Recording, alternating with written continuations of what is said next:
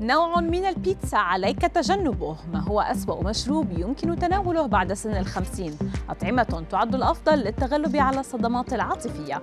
أبرز أخبار الساعات الأربع والعشرين الماضية في دقيقتين على العربية بودكاست. ربع سكان العالم مصابون بالفطريات التي يمكن أن تسبب الإصابة بمرض السل. وعلى الرغم من أن هذا لا يعني أنهم مرضى أو يمكنهم نقل العدوى إلا أن هناك مخاطر عالية للإصابة بالسل. وبالتالي تتفاقم نسبة المخاطر في خضم معاناة العالم من جائحة كوفيد 19 فالأدلة المبدئية تشير إلى أن إصابة مرضى السل بعدوى كوفيد 19 تكون أكثر حدة علاوة على أنها تؤثر على نجاح علاج مرض السل نفسه. فالسل وكوفيد 19 يؤثران على الرئتين أحدهما بكتيري والآخر فيروسي. لكن الحالات تتفاقم في ظل الجائحة. مع التقدم في العمر قد تبدأ في ملاحظة أن الخيارات الغذائية التي تتخذها يمكن أن يكون لها تأثير سلبي على جسمك. ووفقا لما نشره موقع إيدس فإن المشروبات المحلى بالسكر هي خيار سيء للأشخاص الذين تزيد أعمارهم عن 50 عاما. فهي تزيد من خطر مقاومة الأنسولين مع تقدم العمر كما أنها مرتبطة بمعدلات أعلى للإصابة بمرض السكري. المشروبات الغازية لا تؤذي جسمك مع تقدمك في العمر فحسب بل يمكن أن تؤذي عقلك أيضا. فكلما زادت المشروبات السكرية التي تتناولها انخفض حجم دماغك وساءت ذاكرتك.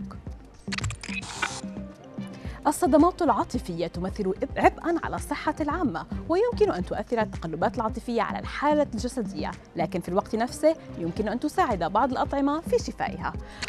يوضح الخبراء أن تناول بعض الأطعمة يلعب دورا مباشرا في الحفاظ على الصحة وتحسين الحالة المزاجية. ومن هذه الأطعمة الخضروات الورقية مثل السبانخ واللفت البروكلي والقرنبيط البطاطا الحلوة التوت وتحديدا التوت الأزرق والكرز والفراولة من الأطعمة الصحية العلاجية المكسرات والبذور. لا شك أن الوجبات التي تحتوي على الدهون المشبعة والمتحولة تزيد من خطر الإصابة بأمراض القلب.